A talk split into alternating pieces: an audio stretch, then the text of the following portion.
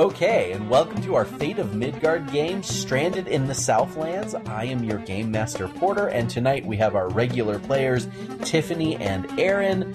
Erin, how about you go ahead and introduce your character? Hi, my name is Erin, and I play Eleanor Westergaard. Eleanor Westergaard is a beguiling magical slayer with the trouble of venom in my veins. Her other aspects include fantastical facades, Westergaard family business, and lady on a mission. I also have two gear aspects, my negative energy ward to help me in Perinu, and my fancy Xena whip. Um, I have currently only two fate points. Woo! All right, Tiffany. I play Meera Barkridge. She is a well meaning, eccentric earthen enchantress. Meera does not kill. That is her trouble. Uh, her aspects are horticulture for hire, herbalist, hobbyist. She is the caretaker of the figs, and she also has just this anxiety and growing discomfort of missing her grove. And as we learned with Herix, it makes her a little explosive at sometimes and maybe reveal that detail when she maybe shouldn't have. Uh, and her two gear aspects are the negative energy ward and the staff of summer flame. Very nice. So, um, who would like to remind us of what happened last time? I will do that. So, the whole point of last session was getting an audience with the God King. So, we tracked down Herix at the, um, oh, I can't remember what was the name of The the. Drunken Ox. At the Drunken Ox. He entered with his two wraiths, and we proceeded to join him at his dinner table where he was eating. Uh, can't even remember what it was. It was, It was like a- eyeballs. It was a forearm, Marinated forearm. and he was Oh. plucking out the veins. Oh, yes, I Like remember. spaghetti. Oh man. So we sat down with him, and after a lengthy conversation and some really good negotiations made by Meera, we were able to convince him that the value of one of the figs of eternal life would be well worth his while to set up our meeting with the God King. And uh, he agreed to that. Uh, however, right as he was about to agree, a group of vampires came in and went right for him. We got to see his wraiths in action as they m- made made off with the vampires and made good work of them. Except for one of them broke through and almost took Herix out. However, I saved us. um. Anyway, uh, I, when he was dispatched, I uh, we didn't kill him, but I did Zorro, as uh, as Tiffany put it. I Zorroed a, a W into him just so that everybody knows the Westergaards are back. We're back in business, and I am a lady on a mission. So um, I'm not sure what that's going to do with Lord Shazar, who is who they were working for. But anyway, he got away, and um, yeah, we are set to have an audience with the God King in about a week. with a fig in payment upon delivery, Yes.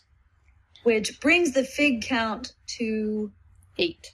eight. Yes. We are down. So you're at you. Officially, You three have are gone. nine, We but have one nine is spoken for. Yes. Okay, very good.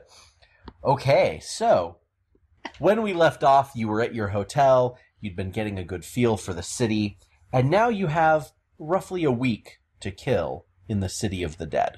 So, To kill in the city of the Uh, dead. hey, the, whatever whatever floats your boat. So, would you like to just lay low for a week? Do you want to search out anything? Do you have any business you want to take care of? Our main objective is the audience with the God King, but um, the necromancer Malfo also gave us that lead that.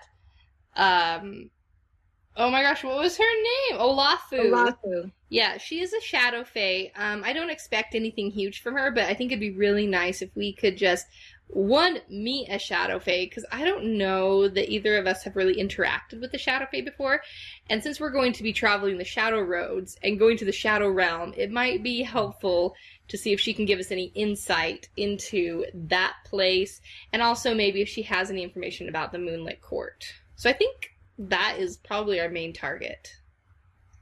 especially because it is precisely the shadow fae that have put the bounty on our heads and have sent out basically memos to everyone say they're the ones that have put the pursued tag on this whole mission It's true. so you know, anybody who gets insight into that world we want to know more about the winter court and we know kind of the political goings on between the kind of the, the rivalry and the whole politics of it all but we need somebody on the inside to give us info mm-hmm. because Do we if still there if someone's got our number we want to know about it do we still have that tag pursued or that aspect pursued on us? Is it sort of there just waiting to be invoked? yes, it's kind of a constant throughout this campaign. Okay. So it just will always be there until we kill the Moonlit King. Basically, yeah. Okay. Yep. Okay. It's just a question of who. Right. But we will always be pursued by someone. Yeah. Okay. Yeah. Okay, so in that case, um, with the information that Malfo gave you about Olafu, it is not hard to find her. It takes some time because he didn't have precise information, but it's not hard. So I'm not going to make you guys roll for anything.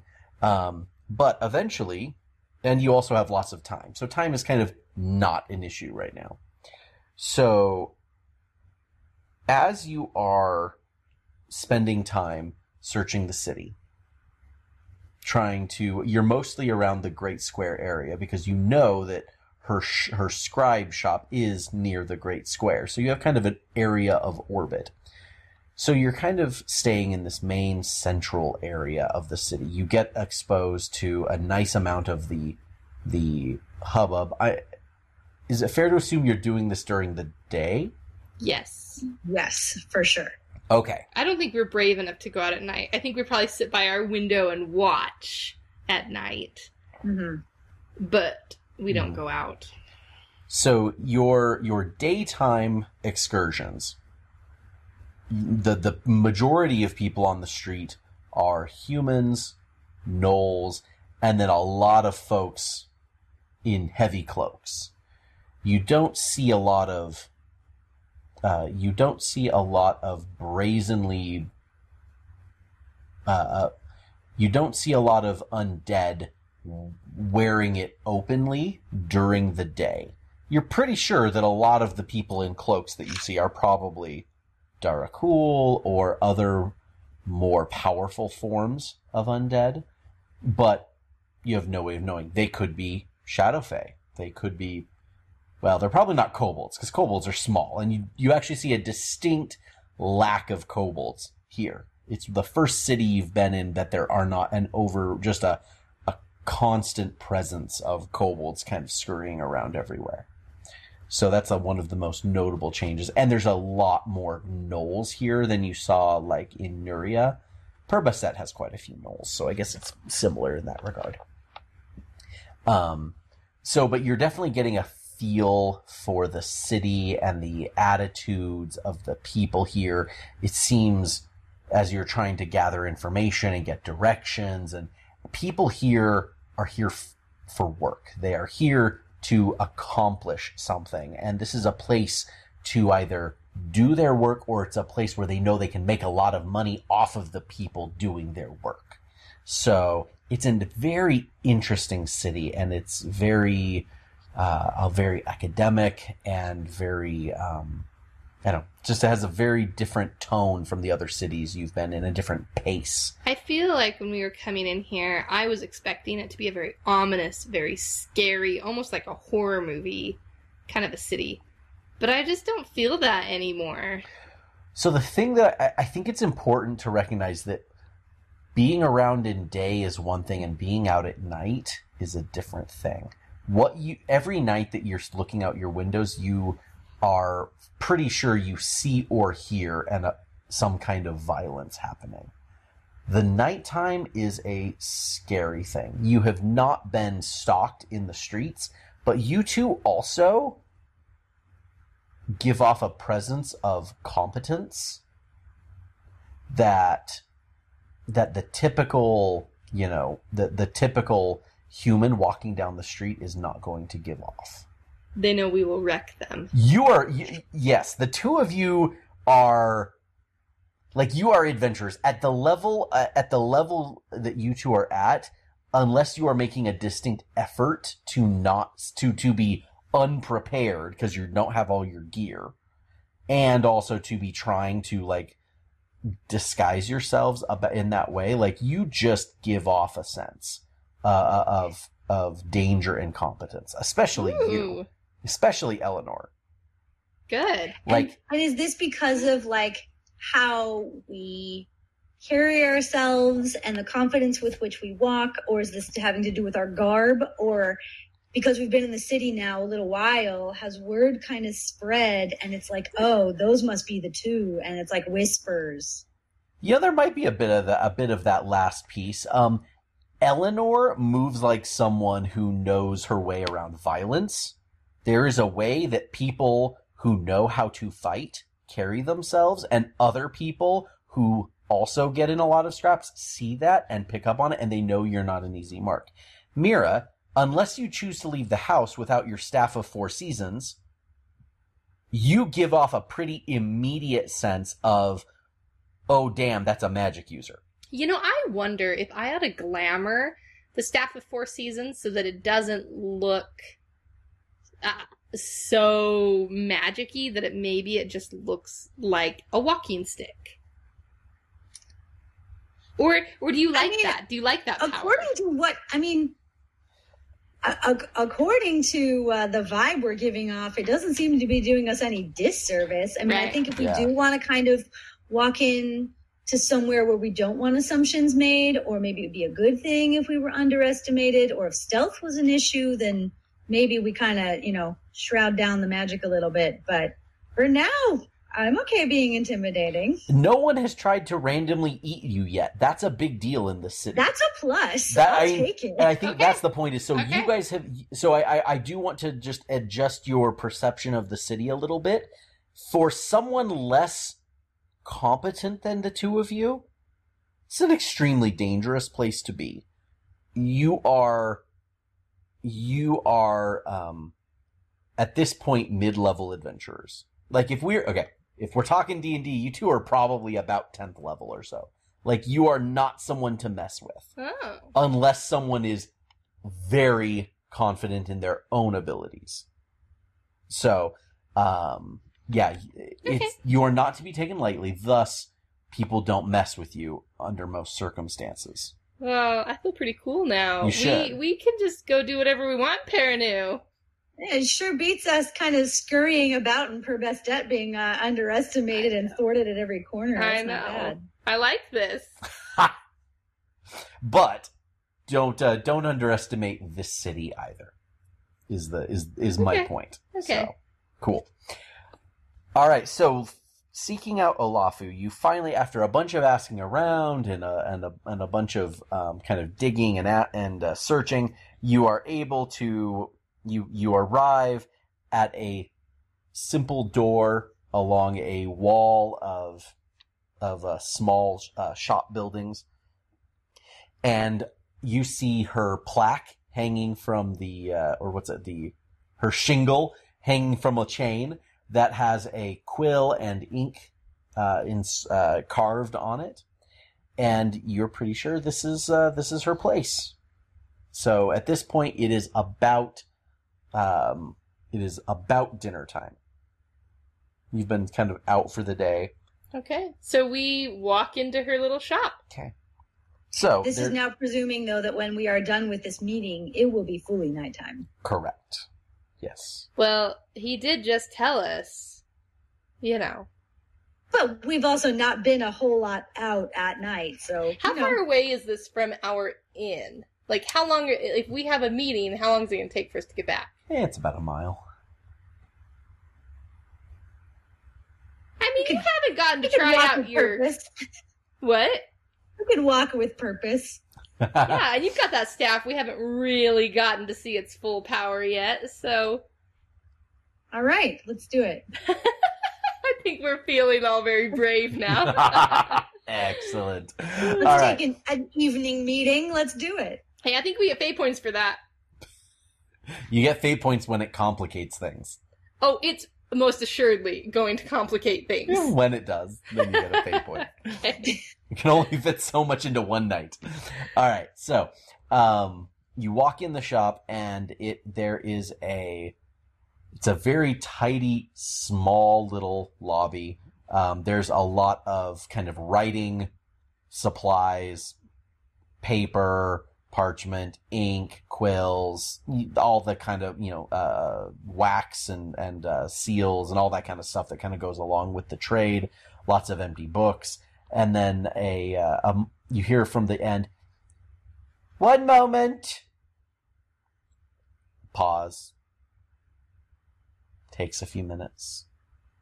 You're starting to wonder if like you should say something, and then a a lady walks out and this is your first look at a shadow fae.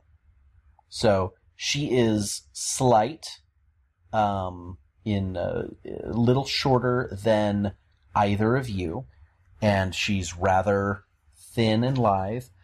She has slate blue skin, so kind of a blue, a, a, a, cool bluish gray, and she has very large, almond-shaped eyes that are bright purple.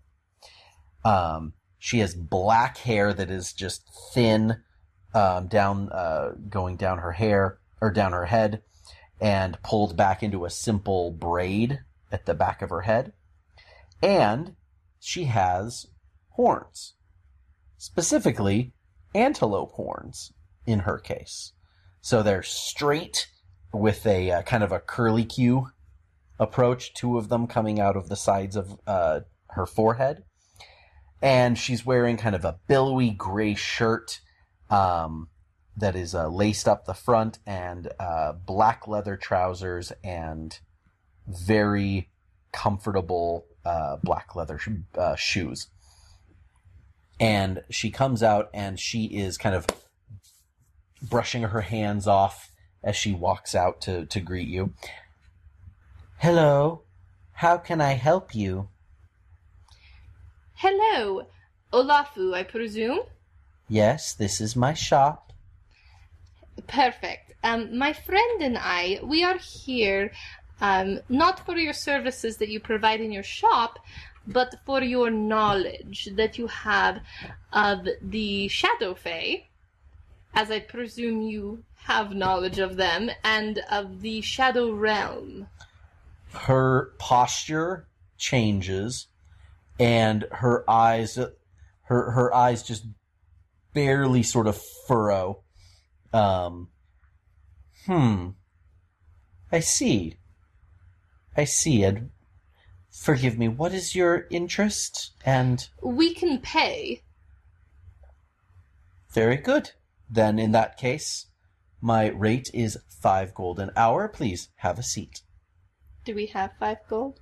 That's that's a reasonable professional services fee. Okay, yes, we have five gold. Yes, it's upscale, but you guys have that. You guys have that for a, a sit down and chat. Okay, perfect.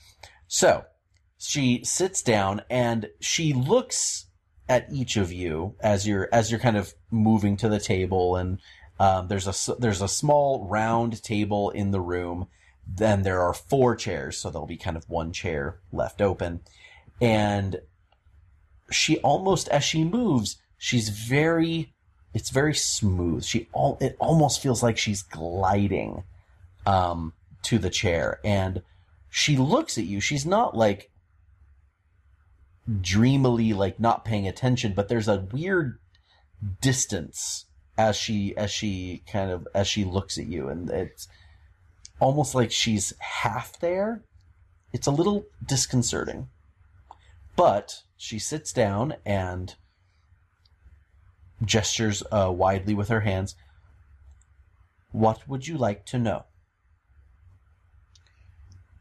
So this is out of character. Okay. Tiffany, Yes. I sort of think that we should pretend that we're bounty hunters looking for us. That's great. Okay. Okay. I love that. Clarification: We're not glamored, correct? No, but she doesn't know what we look like. She's possibly in cahoots with the one who knows exactly who we are, never having met us. We don't know what she knows of us. But but they don't know what we look like. Maybe. Well, I don't know. I'm gonna say we just go for it. We're level ten adventurers. Oh, we should not have started off the episode with a ego boost. um, I fun. mean, sure. I, I, hmm. I'm almost willing to like have a little bit of small talk just to kind of get a sense of maybe her alignment. Maybe the reason that she's hanging out in Perinu is because she's also been cast out of the Winter Court Yeah. and Okay. doesn't think too kindly of the king out there, and maybe be very happy to talk to us. Yeah. Maybe they're aligned. I don't know. Let's find out. But but I like the gambit, and I'm I'm on it. I'm with you. Okay. I like small talk, and then we'll we'll test the waters. Yeah, Okay. come here often, kind of thing. Yes. I don't know even how to start. Uh, You have a very impressive shop here. You've have you been in business for quite a while? She looks around the room quizzically. Huh. My impression is it's quite small, but thank you? Yes, I've been in business for. Hmm. 150 years, I think it's been. It's been a while. and how do you like the uh, um, living or working in in Perinu? It's an odd city, but I've become fond of it. Do you miss your home in the Shadow Realm? Hmm. Hmm. At times, I miss. I miss the forests. It was very. It was very full. I enjoy the city. It's very energetic. It energizes me. I think that's what I like most about it. This is the only large city I've ever been to. I enjoy it. But outside the city is. She sort of gestures vaguely in the direction of beyond. It's very bleak. I miss the forest. There isn't much green here. But then again, the green in my home is very well, it's very gray. Everything is very gray. This world is so vibrant, so exciting, so fast. Sometimes it's rather loud, and I don't like that. I like the quiet. I like my peace. This is why I do what I do. But I miss my forest. How long have you been away? 150 years or so? Long time. Do you talk to any of the other Shadow Fae? No. I had a friend here with me a long time ago. He came with me originally, but he, he died. I think, yes, he was killed. It's a violent city. I'm I'm terribly sorry from for your loss. Um, She shrugs as if it's like a half. It's just not that. It doesn't hit her that close anymore. You're definitely getting a sense that, like, everything, like, her whole demeanor is just kind of distant and faded. I feel like if she does ask us about who we are, I totally think we can. Well, I don't know if she'll like us if we're bounty hunters.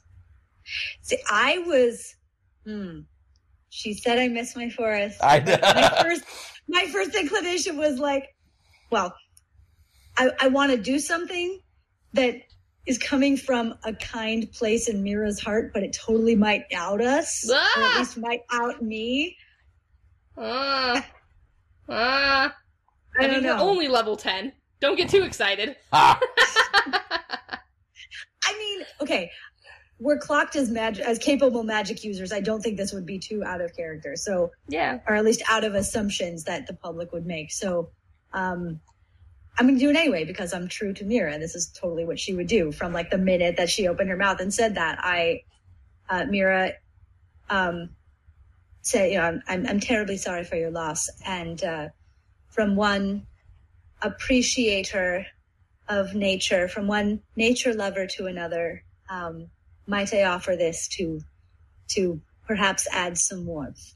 And I, I pull out like a, a seed uh-huh. um, and uh, from from one of my, my herbalism pouch, and I sort of like warmly kind of blow it up and grow it into like a little sprout in my hands, and I find like an empty um, ink bottle that's probably rattling around from a nearby shelf, and I give her a nice little like potted plant.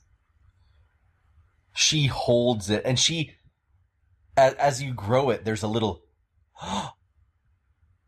and then as you hold it out she she takes a moment like wait like like a she kind of gives you a look of like really like i i get to hold it and then she Please? slowly reaches her hands out and takes it and she holds she brings it close and she sets it down on the table right in front of her. And she just sort of with one finger kind of just caresses the leaf that you've grown in a matter of minutes.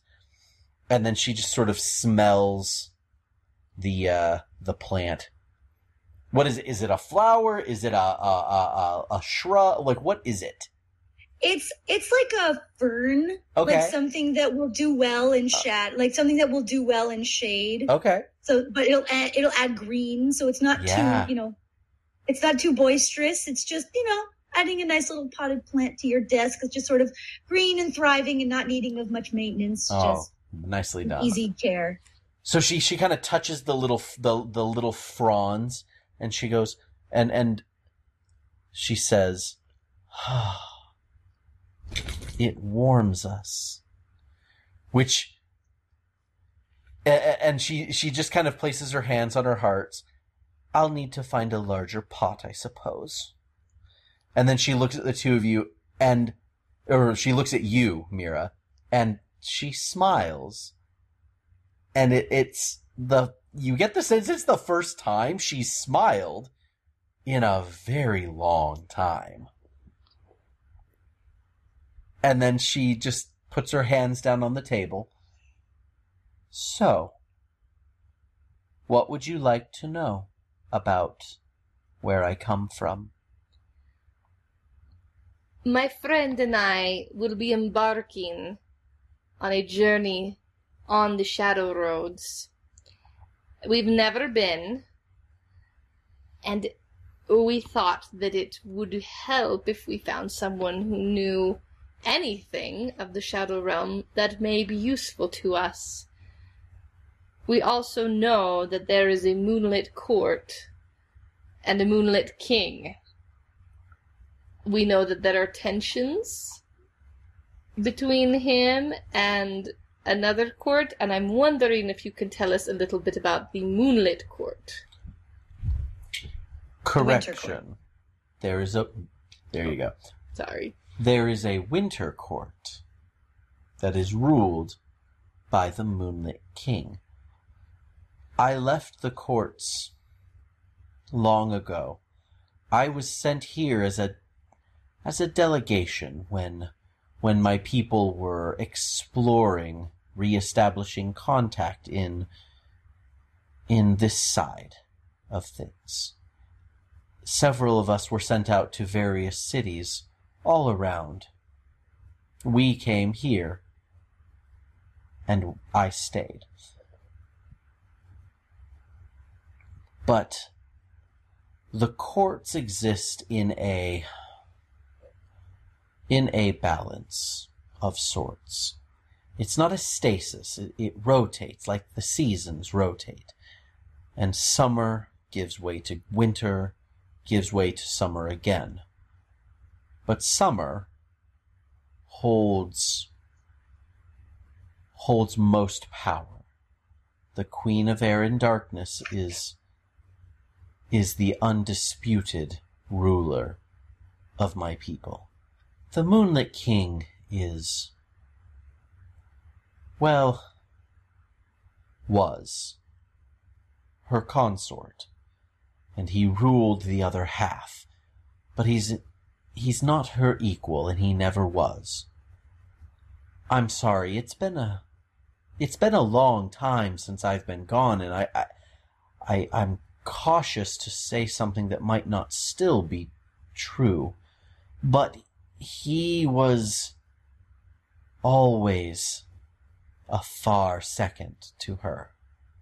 Now he he's of course very powerful and the winter court is very powerful when it is in power. But it's not a 50-50 split if you get my understanding? Do you know who would be in power right now? no I, there's no way to really know here. The the the timing was always somewhat unpredictable. You could feel the shift coming all around you. The world the woods or the forest the the very fabric of the realm sh- changed along with the the shift of power but it wasn't something you could you could put on a calendar it wasn't an appointment but time passes so differently here and between there and and on this side of things that I, I couldn't hazard a guess. The Moonlit King himself. Do you know of. We know where he stands interpersonally with uh, with the summer court and and where his romances lie and his sort of political power grapples. What do you know of him personally and of those who may be targets of his ire and their level of success in evading it? I don't know. I've never. I, I I know very little. I never met him. I wasn't that close. I've seen him uh, from afar. I will tell you that the Winter Court has a reputation, I guess, think you would say. All of our people are very. I think the word you would use is scheming. There are there are lots of manipulations and the, the fabric of society is immensely complex and there are many layers of interaction going on in any given conversation but the winter court was known for being well cold ruthless and fierce among a people who are known by you or your your your kind. My kind are known for being i'm told cold and manipulative. So you might say that the winter court lean into that side of our culture and our our approaches to things? If somebody wanted to travel in the shadow realm on the shadow roads and be undetected, do you have any advice for how one would do that? traveling undetected would well it would work very similarly to how you would do it here you can move quietly you can hide through the forest you can use magic to be invisible uh, you there there you can s- You can work with the forest to conceal your movements. It's very similar. Can we chat about the forest? It seems that you you have a love for the forest and it seems like you have a knowledge of that and as you can see my friend also has a love and knowledge of the forest as well. Is there anything that you might be able to tell us that could help us within the forest in the Shadow Realm? You are planning to travel a shadow road, you said? We are. Stay on your shadow road. The roads. Well, they're not safe, but they're safer. And you will make much better time by staying on a shadow road. You can step off to, well, gather or forage or ex- explore is perhaps a, the wrong word to look, but don't stay off for long. You might be left behind. Think of the Shadow Road like a like a river where time and space flow a bit differently on the road itself. If one of you stayed on the road and the other one walked off into the forest for a long period, you might never find each other again. Stay together. And you must not be there very long, or else the you'll find yourself being twisted or, or turned or well the the darkness of the shadow realm soaks into you. Your people call it shadow corruption. I think that's a strong term. But you will find yourself changed. There's a reason my people are like we are. There's a reason I behave the way I behave. And it's the prolonged effect of that realm. Well, thank you very much. This has been extremely helpful. Why are you going? We are trying to reach a destination, and our travels have brought us to seem that the Shadow Realm is going to be the best way to get us there. Ah. In that case, definitely stay on the road. Camp on the road if you can. And if you must camp off of the road, camp together. Know that if you light a fire, everything around will be drawn to it. It's a very cold place, and everything there is seeking warmth. And she caresses the little plant you gave her again. Also, Does she? Does sorry? Do her eyes dart to the staff? We just had this conversation about the flame, the pilot light on the staff of Summer Flame. Does that?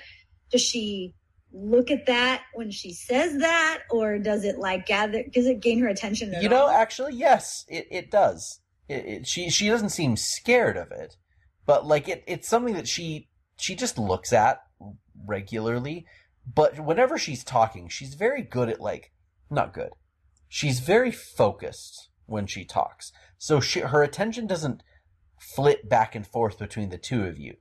She speaks at Meera, and then at some point she distinctly shifts her attention and speaks at Eleanor, and occasionally her her eyes will flick to the staff, but for the most part she is very focused on one of you as she speaks at a time. The moments when she looks at it are the moments she's not speaking to you. Okay. But when she specifically says don't light a fire in the shadow realm, does does she mean literally any fire? And does she insinuate that my staff is going to be a problem? She does not insinuate that, but her eyes do l- look at the staff when she says that. Okay. Also, if you if you can if you find an area of light that will be safe for you. There are groups around the around my realm known as the Lantern Keepers. And they are they are spaces of light where somehow I don't know how light shines in like it does from your skies here. And they are warm. And they're ringed with powerful stones. And in their little villages, you will find daylight. And you, and it will, it will help you recover on your journey. Oh, something else I think perhaps is worth noting based on she gestures to the plant. Your love of of plants. Oh, perhaps your appreciation. I don't want to presume. She's she, you can tell she's afraid she might have just offended you by overstating your emotions. Oh no, a deep and abiding love. Do go on. She nods gratefully. Know that things look very similar to a forest that you might have seen here on this side of things, not this far south.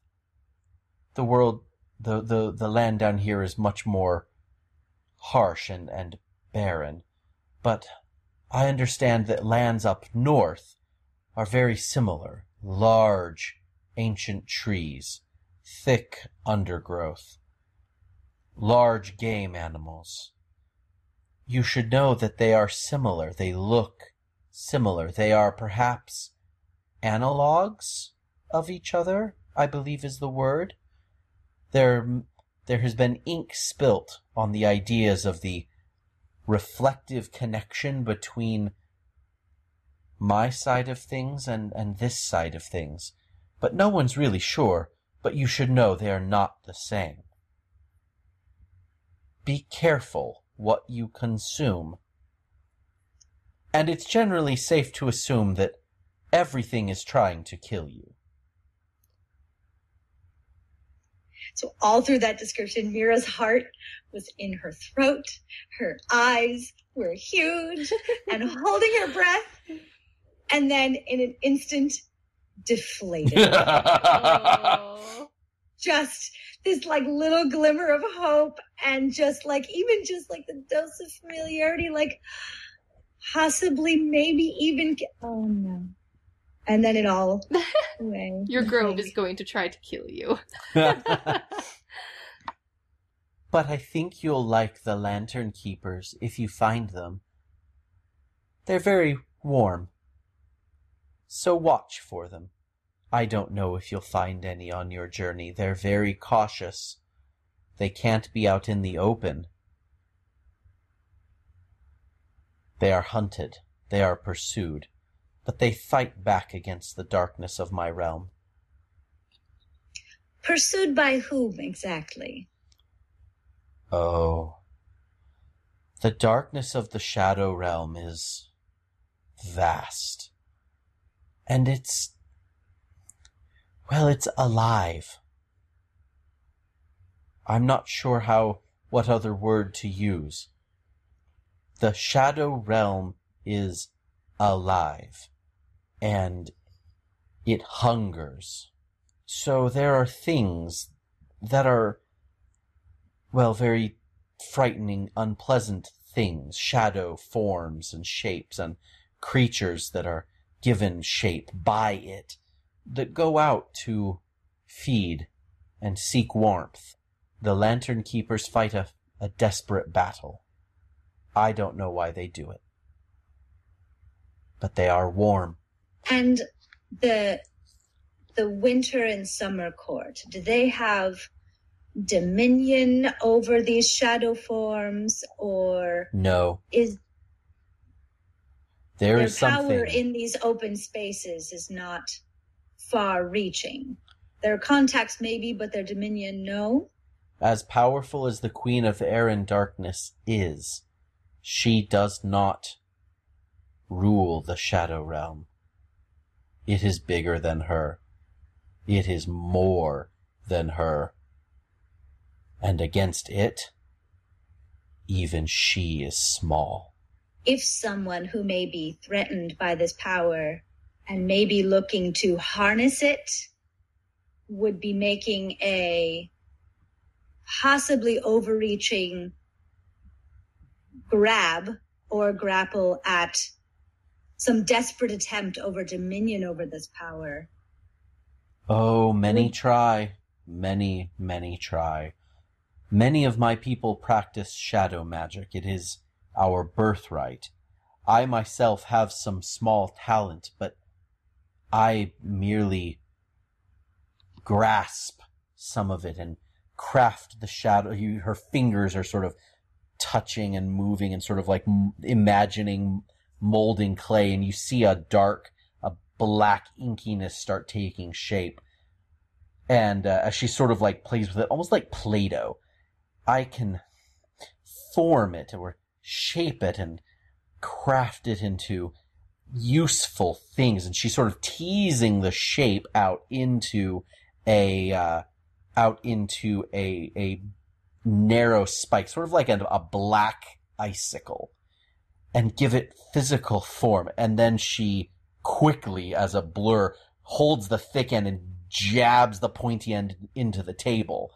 And then she lets go of it, and it it like poofs and just disappears into mist. But I have a very a very minor ability. There are those who are much more powerful, and there are those on this side who have tried to learn how to control the shadow.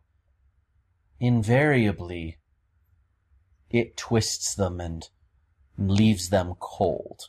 Forgive my possible offense and intrusion, um, but your your people seem very powerful and and capable, and only a fool would cross them willingly, um, especially one of the uh, native to this plane. If one were so desperate, what makes the Shadow Fae vulnerable? Or what are they vulnerable to? Iron. Cold Iron. iron. We hate it. We don't use it. We use mithril, silver, highly, highly formed metals that remove the cold from the iron. We don't use iron. I definitely have my vampiric dagger that I'm pretty sure is made of iron. Good to know. Meanwhile, I have the Wintercourt dagger that is just itching in my pocket that I'm debating if I even want to show her. Let's do it. Let's see what happens. So, could you possibly glean as to what material this is made of? And if you'd be so kind as to take a look, and I present it in the Mhm. most non-threatening, like Sure. academic artifact. Not, you know, I'm not even holding the handle. I'm presenting it on two open palms. Sure. She looks at it. She looks up at you. That's ice. Ice itself, as in water. She shrugs. More or less. And she looks at the hand. She holds up the handle. Ah, this is bone. But this, and she taps the blade. That is ice. Ensorcelled ice. It won't melt. Has it melted? You carried this through the desert, I assume? It didn't melt, did it? No, She not sets for it quite down. some time. It's ice. Ice is So she very doesn't. sharp. She doesn't like super recognize it. She's not like, oh, where did you get this? This is just It's one of her people. Like it- she, she obviously, she, she knows it's her people's. She's not Okay. freaked out that you have it. We are asking a lot about the the shadow realm and stuff. It might make sense that we have. Right, but we said we've never been there before, Yeah. and I'm Yeah. just curious if she finds it interesting that we just produced something from her homeland, and we're saying we've never been there before and we plan to go. She does look at you and then go and then uh, she so she sets it down on the table. She's saying talking about ice and she looks at you and have you met one of my people before this? Not directly, however, this is part of our um, purpose of our visit, as we are looking to gain any knowledge that may help us should we encounter uh, any one of your people uh, along our journey. Hmm. Yes, these are she gestures the daggers or sorry. Weapons like this are not common, but they are not rare either. Ice crafting is, is a, a technique that is well known and appreciated and respected by my people. And ice is very strong and it's once you shape it it's not hard to make it permanent it wants to stay permanent it's an it's a it's not a far reach. It's not like trying to make a permanent wall of fire. Fire doesn't want to stay in in place. Ice does. And our people use ice quite a bit. It's very useful. Well, you've you've been incredibly helpful. Thank you so much for your insight. And I'm like, I pocket it away and just keep that in mind. This dichotomy of weaponry that I now possess. And she again just sort of strokes the fern. If that's all you wanted to discuss, she looks at you. There's no charge. This is payment enough. Mm-hmm. May we call again? Should we should we have any further questions while we're in town? That would be very acceptable. This is one of the few encounters that the person likes us in the end. Let's just Yeah, you that know- we leave things Yeah. better than we walked yes, in the door. this doesn't happen often. Thank you very much. You have been you have been extremely helpful. I wish you the best on your travels, and I hope you don't die. You seem very pleasant. And as we make our way out the door, I pick up a nearby quill that I identify to be made of wood and I gently stick it in its nearest ink pot and a little orange flower blooms out of the top. Aww.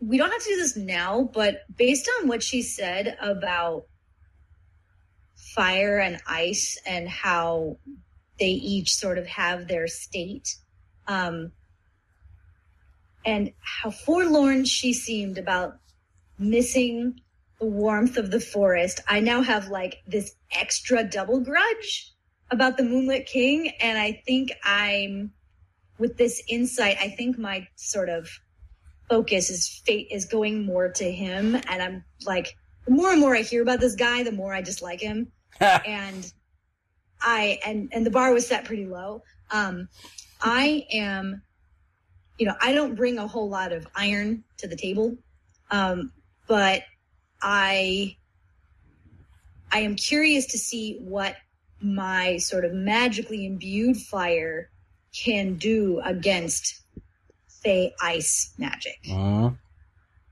And so I like the fact that we have the Winter Court dagger itself, but I want to see like, while we're having maybe our downtime in the evenings in our room, I want to see if I can, like, affect it or damage it or melt it or Mm. if I can use my magic to make Fey ice vulnerable in any way. Sure. I like that experiment. Yeah. One one thing I want to call out too about your your da- about your dagger is so there's iron and that s- steel is much more refined. Oh, So um there I I do want to make it clear that like n- highly refined steel is not going to have the same effect. I think that while we are here, we should go seek out some iron Yeah. daggers or sword or something. Like, I think we should have some iron weapons. hmm It's cruder, it's heavier, it's not as good as steel, but the Fae don't like it. Yeah, I think that we definitely go get some of that since Yeah. we know. So As well as some iron in its raw form and uh, possibly more discreet forms, like a vial of iron filings Ooh. that could be Yes, discreetly like blow it in their with face? subterfuge. yes. Okay.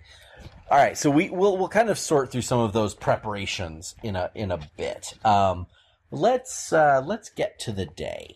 So, um, So we got home fine in the dark. you did, you did. Um, Level 10 adventurers, baby. you as you're heading home in the dark, it's a lot creepier. There's a lot of you you're starting to see people take their hoods off in the dark and you're starting to recognize Darakhul when you see them, but you also see some much weirder, creepier stuff, like more unique um undead. You see someone that is a straight up like skull with fiery eyes come uh, uh, in place of their head. You also see a snake people that you've never seen before. Very few cat folk, almost never see those. But the and as you're at night, you've also had a you you start seeing a lot more of the ephemeral undead. So you see actual ghosts flying around the city. And in fact, on your walk home from Ulafu's, you find yourself strolling behind a ghostly couple walking arm in arm. Um, possibly out on a date? Hmm. And they're just kind of going the same direction you are for a while, and then you sort of part paths. But, um, yeah, there's a lot of weird stuff going on here. Increasingly weird than we have seen out our window thus far, or is this just like a closer look because we're kind of It's a closer look now that you're down on the street level. okay. Yeah. So not like as time goes on, more and more weird stuff shows up because we're getting closer to to town hall at the at the palace. Correct. This is just a closer look that we've seen. before. Yes. Yes. Um, as you're walking back, actually, we'll. Maybe there- I shouldn't have asked anything. You Don't hear. Uh, feed him prompts for trouble. I'm sorry. We'll get Unless bay points. three points. Bay points. as you're walking, you hear a. Hey. Hey. Human ladies. Hey. Psst. Human ladies. Over here. Oh, okay. and off on an alley you see a you see a uh, a dark form kind of wrapped in looks like a beggar wrapped in rags kind of hunched over a bit hey come, come here we don't get close. We just sort of look. you you're the ones who tangled with the Shazarites last week right Possibly. What can we do for you? Oh, oh boy, that was uh, that was something. That was something. Wait, who are the Shazarites? That so remember, Lord The vi- Shazar, the vampires. oh, The oh, assassins. oh, yes. One of you, uh, which, which one? He, his his eyebrows waggling. Which one of you's the Westerguard? It depends on who wants to know. Hey, you know what they say. The enemy of my enemy could be my friend, huh? Huh? Huh? As I looked at long- Eleanor like, he he invoked your name. This is your honor. I You get to uh, know. ignore or acknowledge. It's I up know. I don't know what to do. Uh, who wants to know if the Westergaards are here? How long have you been in this city? Long enough, apparently. well, how much do you know about the local bloodsuckers? To be honest, not much. All right. All right. How about I give you the lay of the land? And who are you? I'm a information broker. Sure, Mr. Information Broker, go ahead. My name is Sal. Come, come, come. I mean, I feel like I should get a fate point because he's in, he's trying to get us to chat, and uh, he invoked the Westergaard family business, and we're taking him up on that. Sure, sure. I'll I'll take that. Uh, And I know it's going to get us into trouble, so I just feel like I get a fate point. here you go. Yay! All right. So, in this city, you got two groups of bloodsuckers. You've got the Shazarites following Lord Shazar. And then you've got the Nesferati. They work with Duke Nesfra. The Shazarites are the, they're the, well, the upper, upper class, upper crust. They're a lot more, well, proper. They're pretty. The Nesfra, well, they look like me. Now that you guys are close to him, he's a bit hunched over. His features are very um, gaunt, not terribly unlike the Darakhul, except for there's no like big pointed ears. It's not. It's still. He still looks human, but he's um, a lot more um, sunken and uh, a bit deformed. You notice his fingers are like quite long. His face is like elongated. And as he's talking, near, uh, as he's talking, Eleanor, you can see undeniably two fangs. So the Nesferati are more like, well, they're more like me. And he smiles, showing off his fangs. They glitter in the light. We tend to not get the nicer things. Anyway, these two groups. They like to wrestle over territory. They like to wrestle over business. And, uh, they're two of the major powers in the city. So my question is, uh, what are you, what are you ladies doing here? Are you looking for trouble? Cause, uh, trouble might be looking for you. Are you referring to the other night when the Shazarite thugs uh, burst into an establishment and almost ruined one of our business deals? Because that was not us looking for trouble, that was them.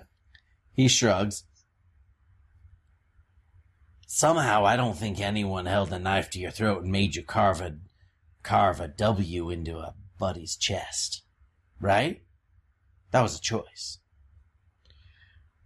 The way they're looking at it, that was an act of war. You could have just let them kill Herricks. I Am I? I'm not saying, I'm just saying, you know? And I'm just saying, you know, you never tangle with a Westergaard. You know what happens when you tangle with one, and that is what happens. Well, I do now. Listen, I don't, I'm not here to, I'm not here to threaten you. I don't. I'm I am a Nesferati, but I don't particularly well. I don't run with them. I have my own hustle. And so, what is it exactly that you are trying to to get out of us here? We are here on business, like everyone else in this city. Absolutely. I'm doing my own business. I just wanted to know what you're about. what we're about. What we're about is we're about on our own business. That does not concern you. That it doesn't. If you want to walk along, you go right ahead. I, I guess, sir, I'm having trouble. I, I don't know what it is that you want from us. I don't want anything. I got what I wanted. As a shrewd businessman, as you clearly seem to be, as an information broker, you know the value of your business. You've clearly gotten what you wanted out of us. What value is it to you? You know, Meera, if he's already gotten what he wants, I don't know that I want him to have that. And if that's information, He certainly information. didn't ask permission, did he? No, he did not. And I don't like that. he starts kind of backing away into his dark alley. Listen, ladies, listen, listen. I just wanted to know. you Exactly. out. You wanted to know because you're going to tell someone to get money. I don't like that. And I go and I'm going to charge him and um, I'm going to put my hand, well, I'm going to try, to my hand on his throat and like kind of, you know, ta- slam him against the wall. Well, I all want to right. make sure that he does not tell anybody. So he goes off, scurrying straight No, up the wall. No, he doesn't. We're Well, rolling. yes, that's what he's going to try and do. He is going to turn and run. Okay. Well, this is fast. Yep, this is definitely fast. Shoot, shoot, shoot. So he is he's got a five, Okay. and he is moving with um at heroic scale. Okay, well, I'm gonna, uh, yeah. My fast is a 2 Mhm. which means I'm at a zero. So I just kind of want to re-roll that whole thing. So that fate point that I got for the Westergaard, I'm Sure. gonna pay that. Um, I'm gonna re-roll. Okay, so he's got a he's got a five. A five plus a one for heroic scale. What? So he's, at at a six. Oh shoot. Okay, well that was not good. I have a zero on the dice. I have a plus two. Um, if I push my limits with my stunt, That's that's your illusion magic. That does not apply to this action. okay. What about thirsty? You could definitely use thirsty. Go right ahead. So I'm gonna need to do two of those to tie. Um, so just to be clear, if you bring if you use thirsty, you start operating at heroic scale. So that so you're that takes that off the table for him. So you'll he'll still be at a five. Just to, just wanted to be Okay. clear about that. Okay, so I'm gonna do. I'm gonna mark two bo- two of my boxes. Great. I've only got five boxes, so I'm Yep. marking two of them, which is going to put me at a six. Yep. Yeah. Okay. All right. So he turn. You come at him. Oh, I'm going to pause. I didn't tell you what aspect I was using in order to do that, Oh, that yes. thing. So that is going to be venom in my veins. Sounds good. So Eleanor goes uh, almost as full vampire as you've seen her, Meera. She dashes forward with inhuman speed as he turns and tries to scurry up the wall with inhuman speed. However, you get right, you grab right at the back of his collar as he's going up. You have a bit of a jump to do it and you tear him down to the ground. And I'm going to hiss in his face. Okay. Not showing fangs all the way, but definitely an inhuman noise. So that Okay. I want him to know Okay. that this is not a normal Westergaard. This is a leveled up Westergaard. All right. I feel like that could be bold or brutal. Your choice. Brutal. Okay. I have a better score than brutal. Okay. Difficulty two. These dice suck. They do suck. Dang. They suck. Wait, what what am I rolling for? To hiss? to cow him. Well, I've already caught him. This is a different action. You've Is got the message sent? Yeah. oh, is the- well then let's use the another turn. fate point. Okay. Lady on a mission. lady on a mission. I'm gonna change New my dice. dice. That'd be a two. Okay, so that is a that ties. So um, It's gonna get a message. he gets the message, and he is so he's on his back. He is cowering. He is going to um. So you're standing over him, your legs kind of straddling him. He's going to try and wriggle through your legs. Oh my gosh! I and rolled try to run. and two fate points, Mister Williams. Freaking two fate points. You're you're I mean- okay. He is terrified of you. Right. I just want him to like stop for a second.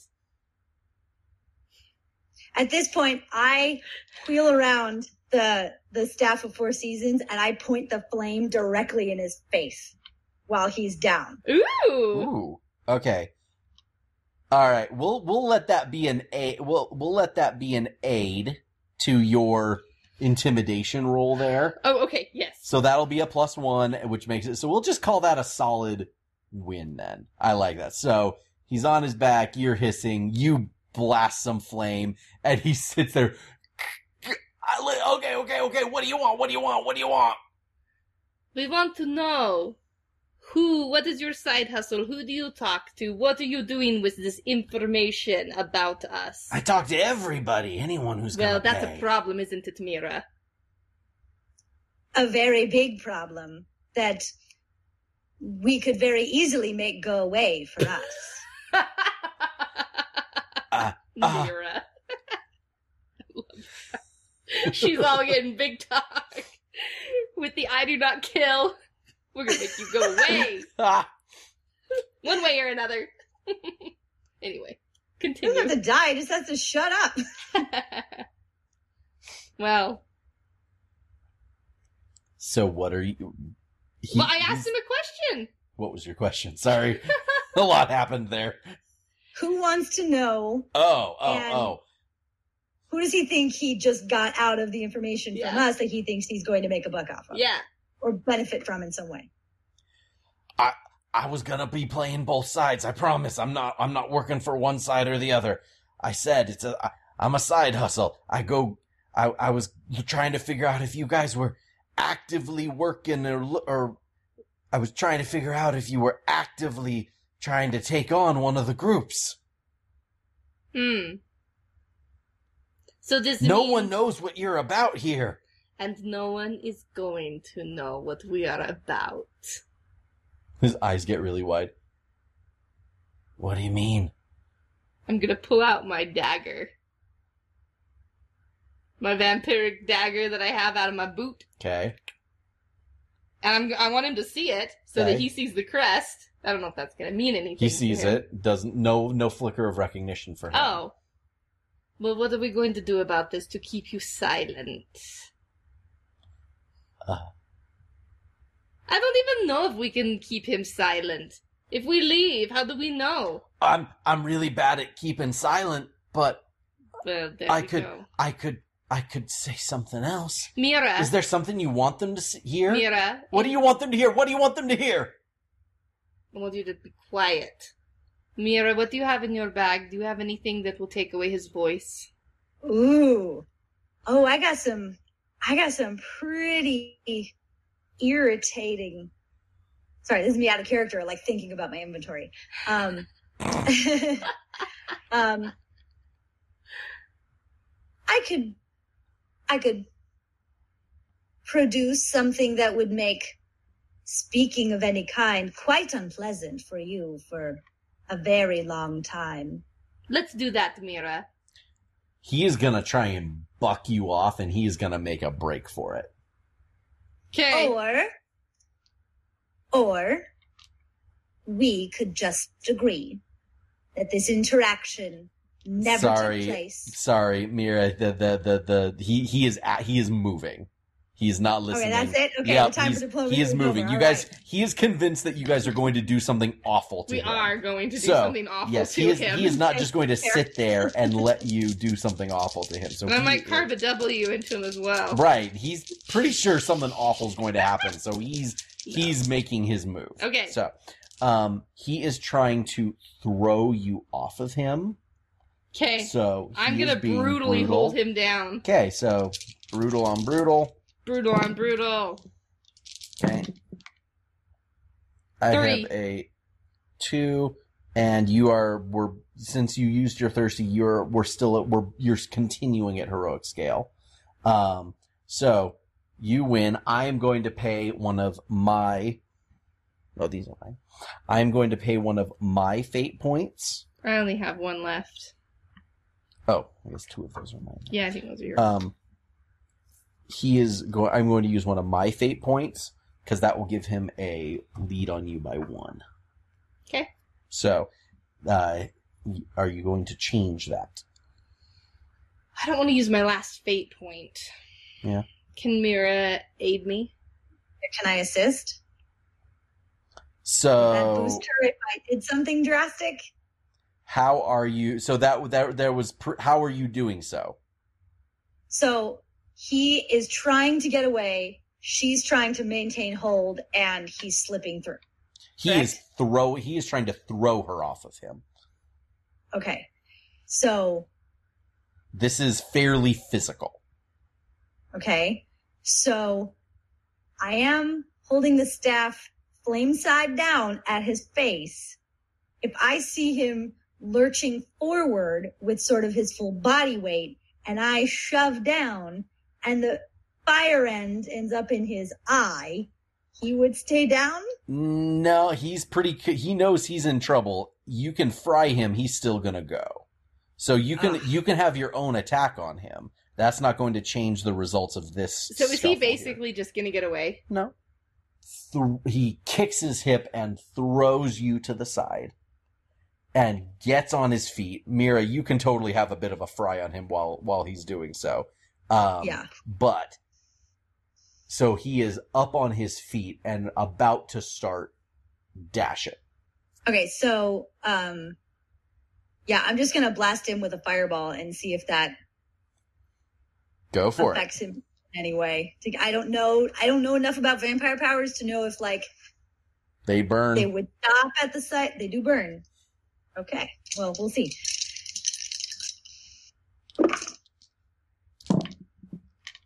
Uh, no. I did not roll well. Oh, neither did I. Oh, it's a minus one. um, he's at a zero. Uh, you're both your staff is uh that bo- you both are at heroic scale, so that's a wash. So what did you have? Sorry. Um. Oh, that wasn't a ranged attack. Um. It's pretty much always considered a ranged attack. It's just in your same zone. Okay. It's a close Mm. blast kind of thing. So I guess that doesn't really am I affect using much, my though. free fireball or am I using my once perception once per session boosted fireball? Ooh, yeah, that's that's your uh that's a question. Yeah. I don't think he's worth your once per session. No, I he's don't not think like so either. attacking us. We're attacking him. Yeah. The worst thing that's gonna happen is he's gonna go tell people and we'll have later Yeah. consequences. I think it's fine. I think we'd let him go. All right. He knows we mean business. I mean, because you definitely still shot a fireball out, right? Like, Totally. Yeah, a message of some kind definitely Yeah. landed. The question is Yeah. our outcome. as long as we're not burning down markets, I think we're okay. Yeah. so so wait, what did you actually end up with? Oh no, What did you? Markets are gonna burn. one. No, no you got a neg. Sorry, negative one or one. Negative one. Negative No, my okay. brutal is zero. My brutal Yeah, is yeah. fully zero. Okay, cool. And uh, so he only gets a, he only himself only gets a zero. So, uh, but that's good. So you blast your fireball, and he barely, while he's running, ducks, and it hits the wall behind him, and he's like covering up with his arms as the fl- as the flame kind of roasts his sleeves. Um, and he is screaming for a wall to head up. Do you want to try and make a and make a? You can still get him. Okay, It's sure. just gonna be a. It's Yeah. gonna be a go. Yeah, I'll do it fast. Okay. A quick grab. That's a three. Okay. He is a four. Okay. I'm not going to use my last fate point on him. Okay. I think it's fine. We're not going to be here that much longer. So he goes scurrying, spider climbing straight up a wall, and you leap up and you grab and you grab the the cuff of his pant, um, and you think you have him, but then it tear. The cloth is just so bad that it just tears away, and he squ- he sort of squawks, um, but then he gets away up the wall and uh, disappears over the side, and you hear his footsteps um, on the rooftop, and then he's gone. Okay. Okay. Well, that probably could have gone a little more delicately, but I I feel like we still handled ourselves well. I agree. And I don't think this night is a complete loss. Olafu was quite taken with you and your plant. I, I try to help where I can. It seems our reputation is starting to precede us, and so I try to smooth things over when I can. And I I think the Westergaard family name lends itself one way or the other, but clearly we are not to be messed with. It's true. I do worry just a little bit if there's two feuding vampires uh, groups, and they both don't like the Westergaards. I'm actually not quite sure what my family did after I left, or what their actual legacy is. So I don't know. I don't know if, if or what the Westergaard name means to them.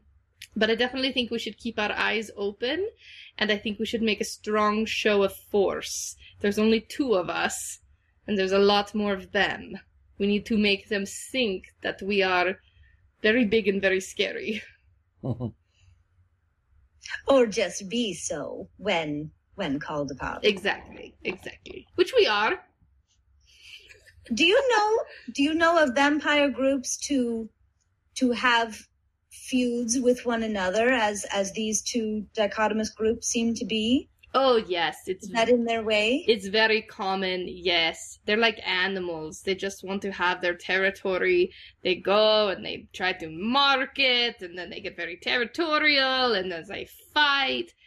They're no better than than feral, feral canines or feral cats. It's just it's just the way that they are. Um, however, I don't know about these groups. We were never in this area. We were so far north that I have, I really don't know about about these particular vampires. Well, I think what we learned the other night is we don't want to insert ourselves in the midst of any conflict we don't have a part of. We have enough conflict of our own. Exactly. Um, the and- Shadow Realm is actually looking like a holiday. More and more appealing. we should be we should be more mindful and purposeful about the use of your name. Yes, you're right.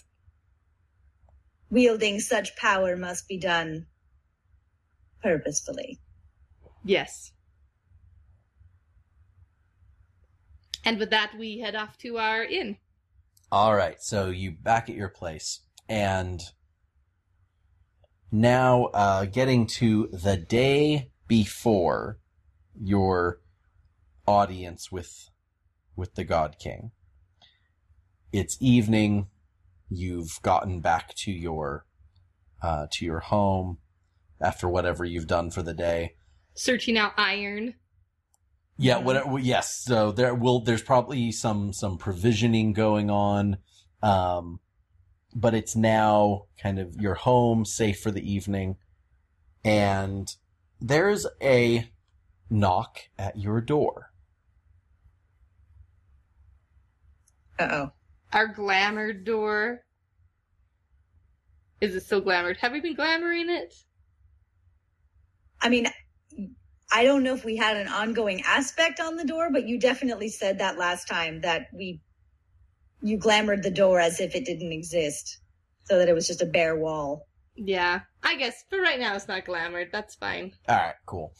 So there's a knock at the door, and it sounds very. It's slow but polite.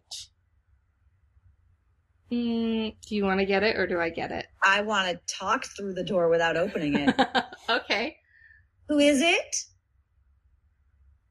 Silence. And the same polite, slow knock repeats. Please state your business.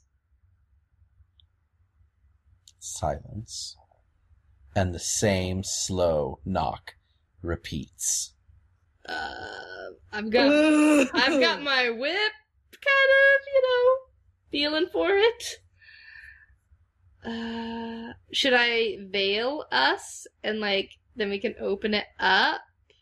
I I don't know if that would. Well, yeah, because I guess that would effectively be like hiding in plain sight. Yeah. Okay. Okay, I'm gonna veil Um, us to make us. I am I am poising ours. At least I am poising my body in between the door and where I know the figs are stashed. Oh, you don't have them on your person right now. Okay. No. Oh, oh Yeah, right, because sense. yeah, They're 'cause in we're the in our room. under the bed. Yeah. Yeah. Okay, you're right. Okay, I'm gonna veil us so that we're invisible. Go ahead. Ew. Oh. It's a four minuses on the dice. Ooh. So this is either going to go horribly wrong, or oh you need to spend your fate point. Okay, on I'm gonna that. spend my fate point. We don't want a bad magical thing. no. So, fantastical facades. This is what I do. Yeah. Sure. Yep, Okay, much better. so that's gonna be a three. Okay, that is good enough to do this. So you both get veiled, and the. Okay, then does one of you open the door, or are you just waiting? What happens? I think you can Yeah, I think the door. if I'm standing guarding the the figs, I'm like. So, are we? Are, do we have to be like? Is it like the cloak of invisibility? Do we have to be like physically close to one another to both be veiled, Um, or is our room is our room just close enough? you That's you small need to be you need to be like adjacent to each other. You can't be on like opposite sides of the room.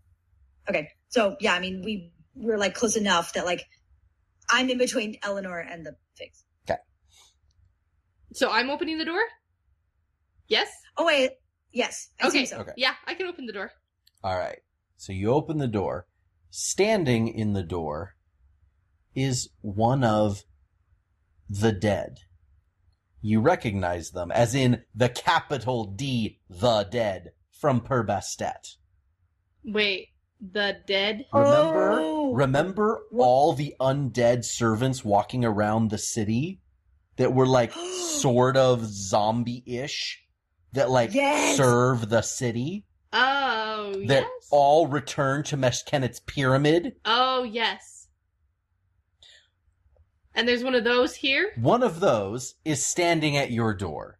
She is withered, tight gray skin sunken against all of her face, her bu- her arms, eh, like her eyes are deeply sunken. She's dressed in a simple white linen dress. Her eyes are cloudy and she's just staring straight ahead. And her hands are bony and dry with black nails, and she has a little package in her hands. And you also notice that she is not touching the ground. She is ever so slightly floating. Just barely. She doesn't see you. But when the door opens, she floats forward silently with her little package. Go f- to uh, finds a table in the room, sets it down. Her hands just go down to her side, and then she turns in the air and floats out of the room. We are not breathing this whole time. I'm She not breathing. Exits the door. When she passes the door, she turns and floats down the hallway, presumably heading towards the stairs. I kind of poke my head out to watch her. Okay. Do you So- want to follow her down to the street and see what? Not really. Well, No. she, she's gonna. You, then the last you will see is she float is her floating down the stairs. We're gonna And- look out the window. Okay. So you hear a you hear a uh, down in the in the, the the lobby below. You hear a eh, um excuse oh oh my and then a door, and she and she's gone, and then out through your window, you see her float out onto the street, and she turns and holds her arms up into the air, and then she takes off flying fast in the direction as the crow flies to Per-Bastet. Wait, like she like lifted into the air and then flew. Like she ta- she takes off at the speed of your flying carpet. Oh, Over this I is didn't know ho- they could do that. I didn't know they could do that either. they can't from anything you have known. Oh, I wish people could see their see your faces right now. Ah, okay, so we close the door. We've got this box. Describe the box. What exactly is this package? Is It's it like burlap ver- and twine, or is it gilded and jeweled? It's it is wood. It is wrapped in pure gold ribbon, tied in a precise, perfect little bow, and it's sealed with wax around the edges. A bow with wax. Well, sorry, the box is sealed with Yeah, wax and yeah, then yeah, wrapped with a bow, Right. So it looks like a little present. like a little present. Oh no, this is gonna be something really grisly. I am so afraid. from from Per-Bastet from Mishkenet. Who we have yet to meet in person. I know we haven't pissed her nor off yet. we We haven't done anything to her. Wait, what? We didn't do. except exist.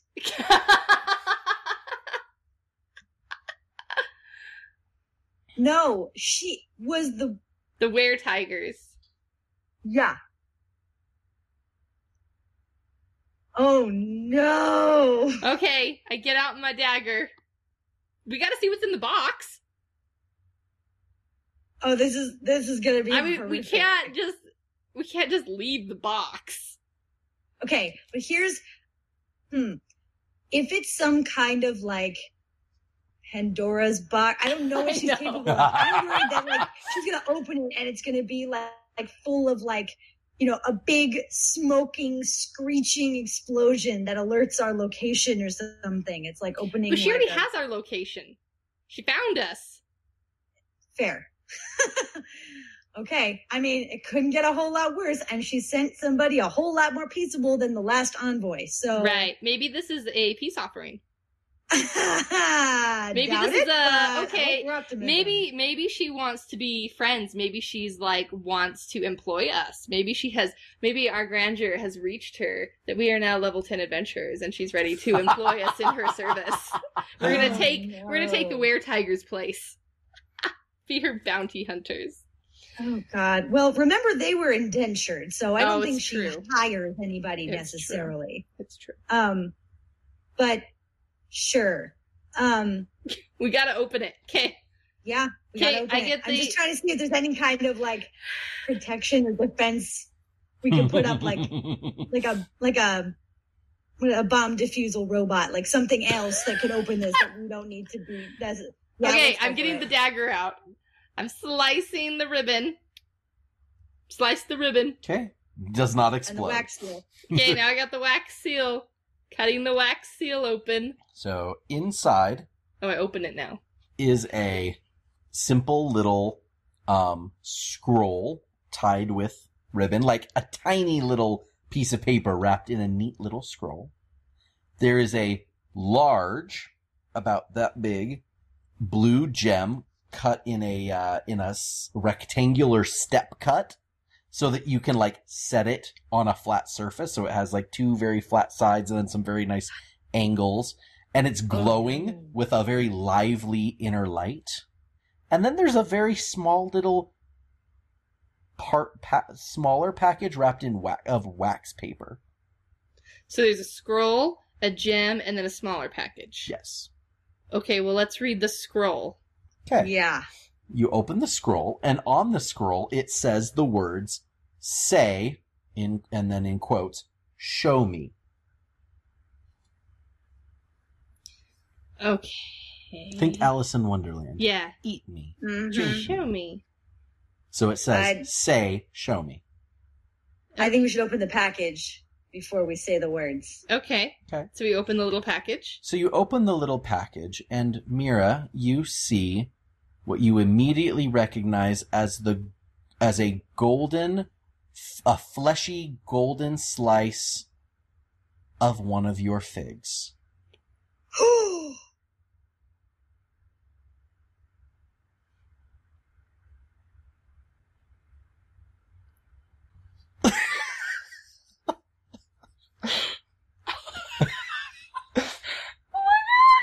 Both hands are on her face. A fleshy golden slice of a fig? Yep. Who have we giving the figs to?